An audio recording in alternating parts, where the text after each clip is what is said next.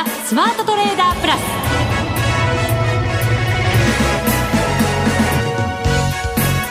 全国のリスナーの皆さん、こんにちは、内田まさみです。この時間はザ・スマートトレーダープラスをお送りしていきます。この方をご紹介しましょう。国際テクニカルアナリスト、福永博之さんです。こんにちは、よろしくお願いします。よろしくお願いします。はい、街中は徐々に静けさを帯びてきましたよ。いや、静けさというか、もうシーンですよね。いや、本当ですよね。ここ電車の中も少ないしね。いや、本当本当そうですよね、うん、これ場所ね、あの東京のあの虎ノ門っていうところですけど、一応ね、一応ね、まあ、都心の ね, ね港区ですよ。はい、港区ですね。はい、でここね、やっぱりあのまあ企業が多いのでオフィス街ですからね。そうですよね。なのでもう今日なんかはもう本当びっくりするぐらい、うん、シーンとしてて、本当人が歩いてなかったですもんね。いや、ヤッホーって言ったらヤッホーって帰ってきそうじゃないですか。いやいや、それはちょっとやっぱり反射するなんかがないとヤッホー、あ、まあビルがあるかな。ビル群がね、ビル群は吸収しちゃうんじゃないかな。そうですか。もうね、いよいよ年末、はい、年末です、はい、えー、そして来年の相場が気になる時期になってきました。いや、本当そうですね、うん、なんか内田さんにそれ言われるとなんかちょっと怖いんですけど。何ですか。なんか言わされそうで怖いんですけど。そりゃ言わせるのが仕事ですから。いやいやいや、今日の私の、まあまあ、そうですよね。そうです。あの、はい、今日はですね、ちょっといろいろとあのネタを仕込んでまいりましたので。さすがです。来年に向けての分かってらっしゃる、はい、いやいや、分かってらっしゃるってもう心の準備しとかないともう怖いから。もういい話聞けそうですか。ちなみに心の準備がほら必要でしょ。あのですね、いいか悪いかのちょうど今中間のとこですから。中間ぐらい、はい、なのでどっちに転ぶかというのをちょっとお話したいなと思います。どっちに転ぶかもはっきり あ, あのこうなったらっていうところになりますけどね。でも今日現在ではあんまり良くないです。そうですか。はい、わかりました。心して伺っていきたいと思います。そうですね、私も心してお話したいと思います。はい、はい、そして番組後半ですが、番組にはね、初登場の方ですよ。はい、はい、マネックス証券インベストメントストラテジーズ兼マネックスユニバーシティシニアフェローの塚本典弘さんにご登場いただきます。はい、はい、今日はですね、幅広く来年の戦略、投資戦略を伺って、戦略の方ですね。そうなんですよ。はい、はい、ぜひぜひ参考にしていただきたいなと思います。はい、それでは番組進めていきましょう。この番組を盛り上げていただくのはリスナーの皆様です。プラスになるトレーダーになるために必要なテクニック、心構えなどを今日も身につけましょう。どうぞ最後まで番組にお付き合いください。この番組はマネックス証券の提供でお送りします。スマートトレーダー計画、よーいドン。さあ、それではまずは福永さんに足元の相場から教えていただきましょう。今日の日経平均株価はにひゃくよんじゅうろくえんはちじゅうさんせん安 にまんろくせんきゅうじゅうさんえんろくじゅうななせんで れいてんきゅうパーセント の下落となりました。トピックスは れいてんななパーセント の下落、マザーズは いちパーセント を超える下落となっています。はい、えー、もうあのあんまり時間もないのでですね、あの早速いろんなお話をしていきた い, いきたいと思うんですけど、はい、はい、あのまあ、先ほどもお話しましたように、ちょっとですね、日経平均株価、実は今年のまあ安値はさんがつですよね。ところがまあそれにちょっと接近して年末終えそうになっているということですね。アメリカではね、ナスダックは安値更新して、はい、前回お話したの覚え前回でしたかね。半値戻しの話しませんでした？しました。半値押しの話しましたよ。半値戻しは前値戻しって皆さんおっしゃいますけど、半値押しした時には前値押しって言わないですよねっていう話しましたよね。うん、しました。で、ナスダックは半値押してたんですよ。結果的にはやっぱり安値更新と。前値押しで。前値押しで。下値模索ですか。ね。ですよね。はい。まあ、なのでですね、あんまりあの、バイアスをかけて見ないようにしてほしいんですよ。はい。あの、客観的に。客観的に、ね。上も下も同じように、その、あの、まあ、考え方としては同じ考え方なので、半値戻したら、まあ、損益状況が改善して、で、前値戻すかもしれませんよ。で、一方で半値をしたらですね、その分やっぱり半分以上の人がまあ損しているってことになりますから、うん、損益状況では悪化するってことになるので、まあ、そこであの押しが続いた場合にはもう前年押しということになってしまうと。そうですね、投資家がどう動くかですよね。はい、そうですよね。なのでやはりあのまあ、えー、常にこうなんていうんでしょうかね、えー、まあ表と裏じゃないですけども、いいことと悪いことがやはりあの両方起こる可能性があるっていうやっぱり選択肢は皆さん持っておく必要があるかなと。うん、よくあの決め打ちでですね、あの、まあ、これは来年に向けてのお話なのでこんなお話をするんですけど、はい、よく決め打ちであの、まあ、業績がいいから上がるだろうとか、まあ、そういうふうに考えがちなんですが、今もあの日経平均株価の ピーアール 見てもじゅうにばい台の前半で、そうですね、はい、本来だったら割安だよって言われる水準ですからね。ですよね。で、そうした中で株価がまあやっぱり下げ止まらないっていうところを見ると、やっぱり何かをやっぱマーケット先行きを見ているということになりますので、まあそういう意味ではですね、やっぱり決め打ちをしないで常にやはりあの選択肢として、あの両面やっぱ見ておくっていうことがやっぱ相場で勝つ、あるいはあの損失を大きくしないためのあのポイントなんじゃないかなというふうに思うんですよね。そうですね。そうしておくことで、はい、いざ何かが起きたときに、まあ、機敏に動けるということになりますね。そういうことですね。はい。で、その、今の内田さんの話に実はすごく今日の、あの、内容のヒントが隠れておりまして。はい。で、あの、こうなったらこうするっていうふうにですね、やっぱり、あの、そこが実はポイントなんですよね。うん、で、その、こうなったらっていうところをあらかじめ、あの、まあ、見つけることができるかどうかが、あの、まあ、要は投資行動に結びつくことになるので、あの、決め打ちでこうしようとか、ああしようっていう、そういうことではなくて、マーケットがこう動いたら、まあ、こうなるんじゃないかなっていう予測を立てられるってことですね。はい。で、これが、やはり、あの、まあ、マーケットってよく言われますように、生き物ですので、うん、あの、当初の予定とやっぱか、予定というか、まあ、あの、思惑と変わってしまったりすることがよくあるじゃないですか。あります。ね。しょっちゅうです。大半です。はい。なのでですね、そういう意味では、あの、思惑、まあ、自分がその想定していたことと、あの、変わってきたら、まあ、そこでまた、あの、まあ、あ考え方を変えていかないといけない。うん、それ前提が変わるわけですからね。そうです、そうです。そういうことですよね。はい、なので、まあ、そういうことをですね、これからお話しする中で、ちょっと意識しつつ、はいえー、来年の相場をちょっと考えてみたいなというところなんですけど、結構ドキドキすること言うでしょう。いやいやドキドキは人によると思いますよ。ね、私たちに心の準備をちゃんとしなさいよってなんか言われる気がします、私。いや、あのですね、はい、あの、まあ、ちょっと今はもうあの下落基調ですから、はい、どちらかというと最初ちょっと下方向のお話をするわけですよね。うん、そういう意味ではちょっとあの、まあ、気持ちの余裕を持って、車運転してる人なんかはちょっと、あと ね, ね、オンデマンドで聞いてもらった方がいいかもしれません。ちょっと深呼吸して聞きましょう。はい。まあそう、ちょっと大げさですけども、はい。あのですね、まず、えー、さっきお話した今年の安値さんがつなんですけど、うん、そのさんがつ以降の、例えばこれ週足で見ておきたいんですけど、はい、週間で見た場合の、まあ、今週、明日が、まあ、大納会で、あの、もう最後取引じゃないですか。なので、明日どうなるかっていうところが結構、あの、日足だけで見てるんじゃなくて、中長期で見た場合にもどう変化するかってすごく重要なんですね。はい、で、あの、今年のですね、そのさんがつ以降の週足ベースで見た時の安値というのが、終値ベースですよ。これがくがつさんじゅうにちなんですよね。はい。で、くがつ最終週でにまんろくせん割れてます。にまんろくせん割れ、はい。はい。この時はにまんごせんきゅうひゃくさんじゅうななえん。にまんごせんきゅうひゃくさんじゅうななえんですね。さんじゅうななえん。はい、で、今日の安値がにまんごせんきゅうひゃくごじゅうさんえん。うん、そうですね。はい。ということで、はい、まあ、そこには到達していないということなんですけど、はい、あのー、まあ、あ、このさんがつ以降のですね、えー、まあ、週足で見た場合のサポートラインというのが、今お話しているにまんろくせんえん前後というのが実はサポートになってるんですよね。そうですね。かなり迫ってますね。はい、そうですね。うん、で、万が一ですよ。この、まあ、明日大納会で、もしこう、みっか続落とかになってですね、えー、にまんろくせん割って終えるということになると、もうきゅうじゅうさんえんしかありませんから、はい、えー、万が一こうひゃくえん以上値下がりして割って終えるということになると、今お話している、その年末サポートラインのところの、まあ、サポート水準ですかね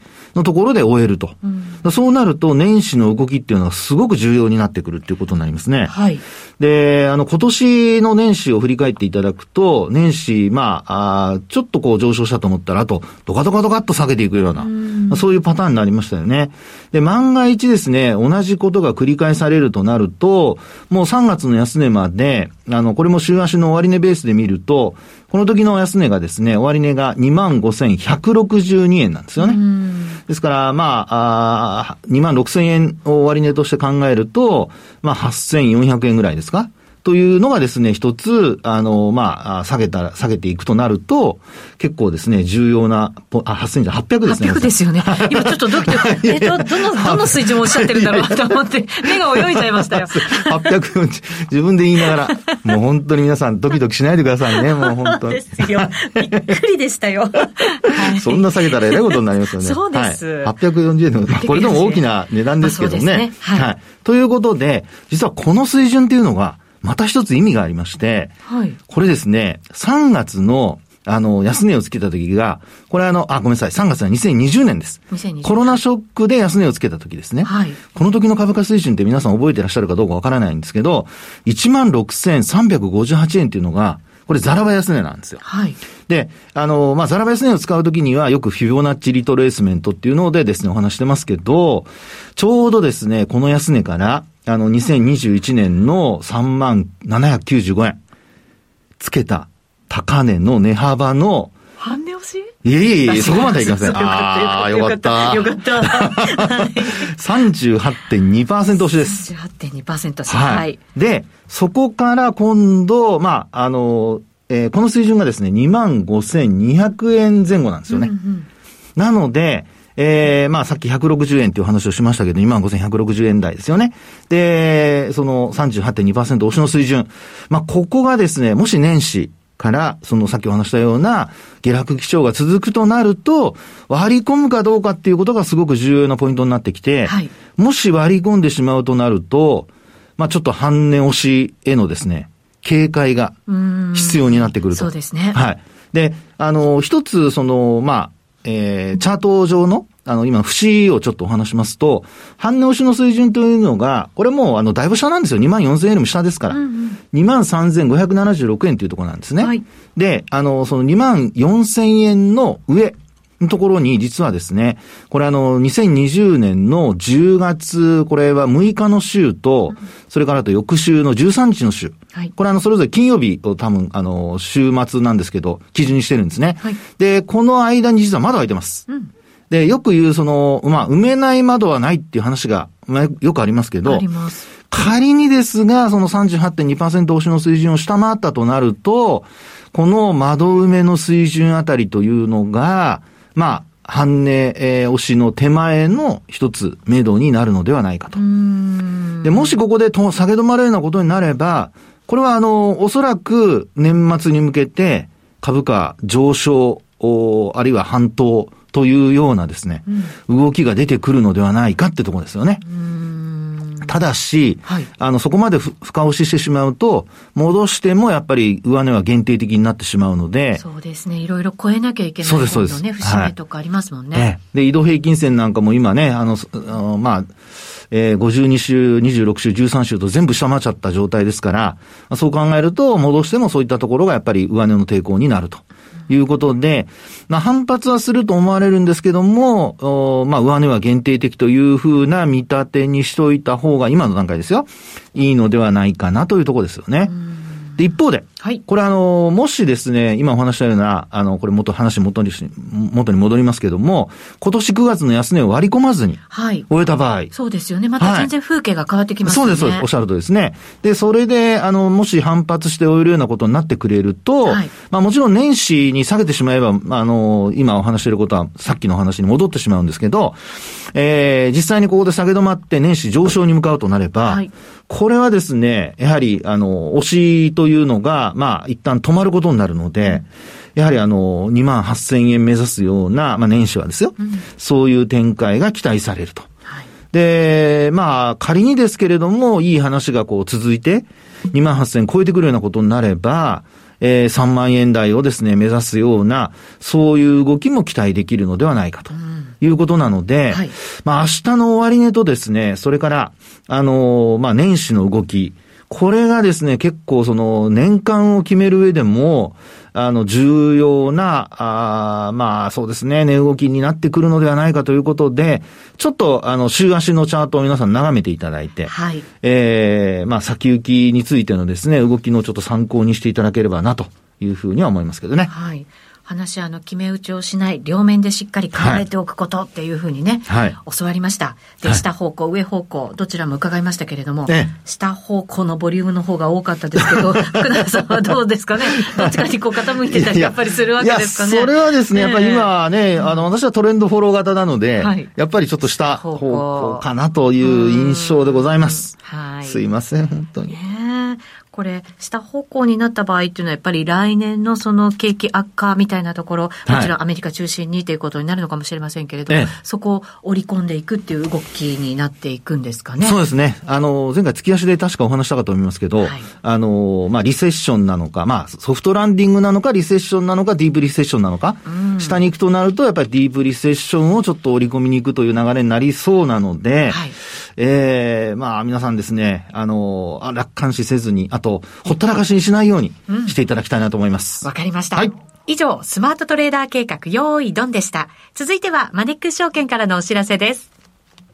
投資家の皆様、マネックス銘柄スカウターをご存知ですか？マネックス銘柄スカウターはマネックス証券に口座をお持ちの方が無料でご利用いただける日本株銘柄分析ツールです。マネックス銘柄スカウターでは売上高や営業利益など重要な業績指標を過去じゅっき以上にわたりグラフ表示することができます。自分でデータを整理する手間をかけずに長期的な視点で企業を分析することが可能です。また、マネックス銘柄スカウターにはじゅうねんスクリーニングという機能がございます。通常提供されているスクリーニング機能は直近の通期業績や今期の会社予想などを対象にすることが多いのですが、じゅうねんスクリーニングなら過去じゅうねんかんの業績や直近の四半期業績での銘柄選びが可能なので、長期視点で自分に合った銘柄を探し出すことができます。さらに、マネックス銘柄スカウターはスマートフォンへの表示最適化も行っているので、外出先などでも場所を選ばずスムーズに銘柄分析を行っていただけます。また、マネックス銘柄スカウターの活用術もマネックス証券のセミナーやホームページで紹介していますので、ぜひご覧ください。マネックス銘柄スカウターはマネックス証券に口座を開設いただくと無料でご利用いただけます。マネックス証券の口座は無料で開設できます。日本株投資の強い味方、マネックス銘柄スカウターをぜひお試しください。マネックス証券でのお取引に関する重要事項。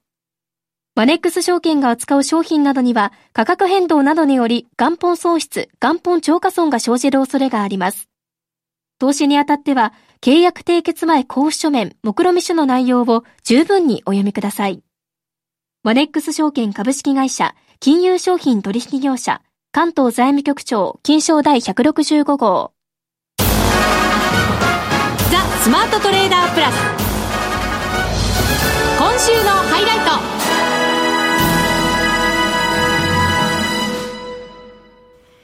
さあ、それではここからは番組初登場でございます。今日のゲストご紹介します、はい、マネックス証券インベストメントストラテジーズ兼マネックスユニバーシティシニアフェローの塚本紀弘さんです。こんにちは。はい、こんにちは。よろしくお願いします。よろしくお願いします。お願いします。聞き慣れない役職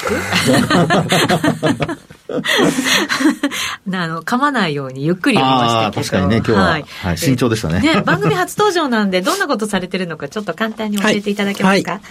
あのマネックス証券ですね、ちょうどいちねんぐらい前から対面型のプライベートバンクビジネスの方を始めておりまして、はい、私はそこに、えー、の携わる形で加わっております。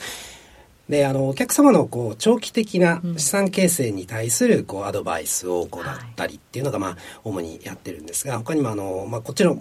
メインなんですけども、こう景気サイクルの変化に対して、はい、まあ、今こう景気がどういうふうな状況にあって、うん、そういった中でじゃあお客様それぞれがこうポートフォリオ、株、債券、オルタナティブ含めてこう全体の資産をですね、どう対応させていくのかっていうのを、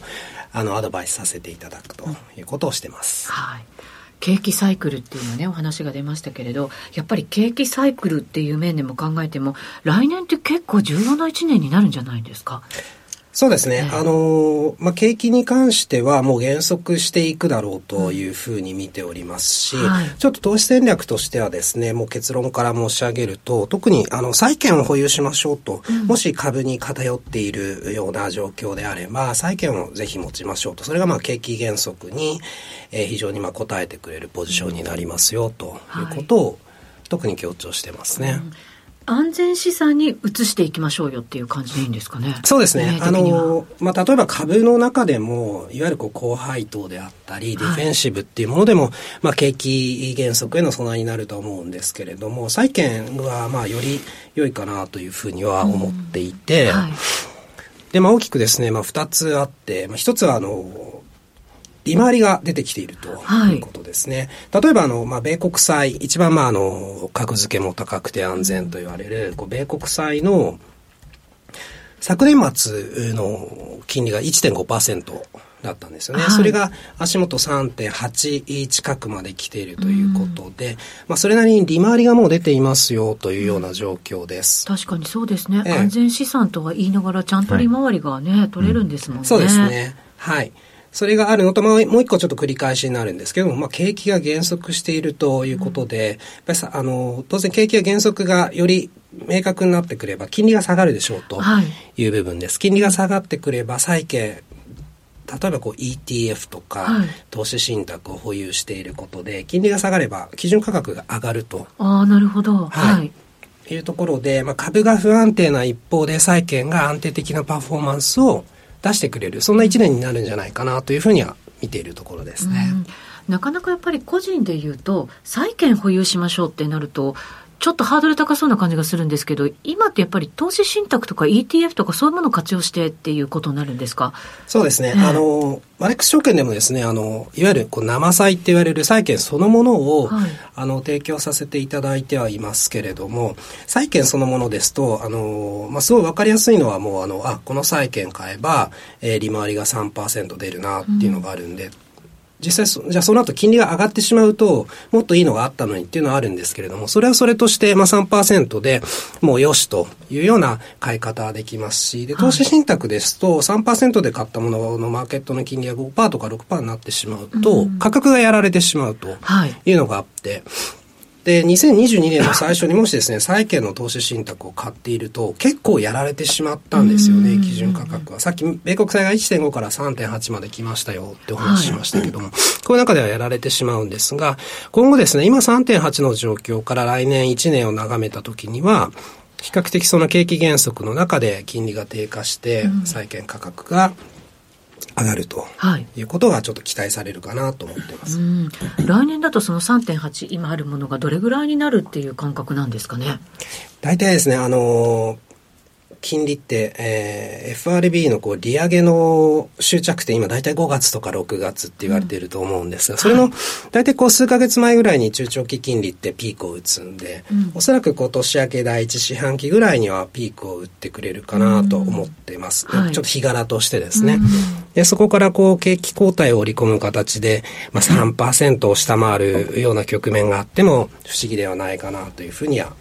見てますね。うん、今景気減速の話が出ましたけれど、やっぱり今リセッション入りっていうのはすごい警戒されてるわけですけれど、これどんな形でリセッション入りしてどれぐらいやっぱりこう長く続くのかとか、浅いとか深いとかよく言うじゃないですか。はいはい、このイメージどんなふうに持ってらっしゃいます？あの浅いけど長くなるかもしれないということはちょっと認識しておきたいなと思ってます。浅いけれども長くなる長くなるだらだらだらだらと、はい、で浅いでしょうっていう部分としては、あのそもそもこれまでですね、まあ、あのコロナ以降かなりこう消費が盛り上がったんですよね。うん、物の消費がものすごく盛り上がりました。まあどこにも行けなくて補助金が出たので、それでまあオンライン中心にすごく物の消費が増えて、すごくもうトレンドを上回る消費の状況なんですよね。そうですよね。えー、そういった意味ではこれからあの消費が逆の意味でこう正常化してトレンドに戻っていくだけでも、やっぱりちょっと経済全体の伸び率としては鈍化する局面になるだろうな。あ、まあインフレもありますしね。そうですね、えー、良すぎたからって感じですね。そうですね、うん、そういった意味でこう正常化に向けたパスかなと思っている一方で、はい、あの家計のバランスシートってものすごく健全なんですよね、はい、リーマンショック以降当時あの債務がものすごく多かったものがここじゅうねん以上かけて整理されてきたということもありますし、で住宅ローンって今すごくその利上げの影響を受けていると思うんですけども、そうですね、今 ろくパーセント ぐらいですかね、ローン金利はね、そうですね、金利で、えー、ただあの借り手がですね、当時はあの金融危機当時はもうサブプライム層にが多いっていうのが言われてましたけど、今の借り手の主体っていうのはプライム層なんですよね、はい、うーん、そういった意味では非常にあの耐久力もあるという意味で経済全体あのちょっと停滞はするでしょうけれども、そもそもこうバランスシートが健全な状況なので調整が来てもまあ穏やかなものになるかなとは思っているんですけども、はい、さっきその長くなるかもしれないっていうようなとこをちょっと気をつけたいと申し上げたのは、はい、景気後退っていうのがこう基本的にこれまでのパターンとして一回来るとこう金融政策なり財政政策両方とも景気サポートに回るんですけれども、はい、ちょっと今回金融政策がすぐに景気サポートに回るのかというのはまだ考えない方が良いかなと思っている、今の物価の状況からすると。なるほど、まだだから高い状況がしばらくは続くだろうという続くだろうとことですか、はいはい、思ってているのと、はい、財政政策に関してもなかなか出てこないと思われるのは、あの今政府のこう債務残高っていうのがこう ジーディーピー 対比で見ると、えー、せんきゅうひゃくよんじゅうごねん以来の高さ、せんきゅうひゃくよんじゅうごねん以来ですか、戦後、戦後ですね、は以来の高さにまで上がってしまっていると、はい、こうリーマンショック以降ずっとこう財政サポートに回っていたので、えー、かなりあの債務が膨れ上がってるんですよね。あ、なるほど、だからこそこれ以上なかなかもう増やすことも難しいですし、逆に今増やすと物価またぶり返して高くなっちゃうってこともありそうですよね。ありそうですよね、ね、で今議会がこう中間選挙終わってねじれているというのもあるので、うん、はい、なかなかこう景気刺激策も出づらい状況になっている可能性もあるので、ちょっと長くなる部分っていうのも意識した方がいいかなと。なるほど、だからこそやっぱり債券の方にある程度ポートフォリオは動かしておいた方がいいっていうことなんですね。そうですね、はい、うん、なるほど。アメリカ以外なんかおすすめってないですか？あのそうですね、あの、はい、おそらくその来年のテーマとして最初に金 利, 利上げっていう話があって、うん、その後に景気の深さとか長さっていう議論になるとは思うんですけれども、はい、でもしあの申し上げたように浅いけれども長くなってくるってなると、じゃあ成長する地域ってどこっていうような議論に、うん、まあ、リスク取る向きとしてはなってくると思うんですよね、はい、えー、でそこで私はちょっと注目できるなと思っているのはアジアアジアはいになります、うん、で、まあ、中国とアメリカのこう貿易摩擦の間にいてこう恩恵を受けているような地域、すごくあの貿易が今伸びているんですよね、はい、だそういった意味でこうアジアの新興国債、特にドル建てで出しているような新興国債っていうのがあります、はい、でこういうのはまた投資信託でアクセスできるんですけれども、それで今こう利回りで大体投資信託の利回りですけれども、まあ じゅっパーセント を超えるような利回りにもなっていますので、いいですね。だまあこうリセッション下で一つ成長を期待できる地域の選別っていうのは妙味があるかなというふうに思ってます。なるほど。この中に日本は入りませんか？日本はちょっと金利という部分では厳しいですよね。うん、ただ株は相対的には良い状況にあるのかなと、はい、あの先進国の中でも、うんうんうん、よく相対的に下がりにくいとかね言うじゃないですか、はいはい、そうですね、まあ、バリュエーションとか、うん、景気がまあこれから戻本格的に戻ってくるとか、はい、そういう部分はあの少し期待していいのかなというふうに思ってます、はい、少しだそうですいやいやいや、はい、でもね来年本当にその景気サイクルから考えてもちょっと安全資産の方に動かしてポートフォリオを再構築するというのはとってもね大事なようでございます。選択肢です今日のテーマは、はい、そうですね、はいはい、来年もまたお越しください、はい、ありがとうございました。さてあっという間にお別れのお時間でございます。今年もいちねん大変お世話になりました。ありがとうございました。そして来年もぜひぜひ可愛がっていただければと思います。お願いします。ここまでのお相手は福永博之と内田まさみでお送りしました。それでは皆さん良いお年を。この番組はマネックス証券の提供でお送りしました。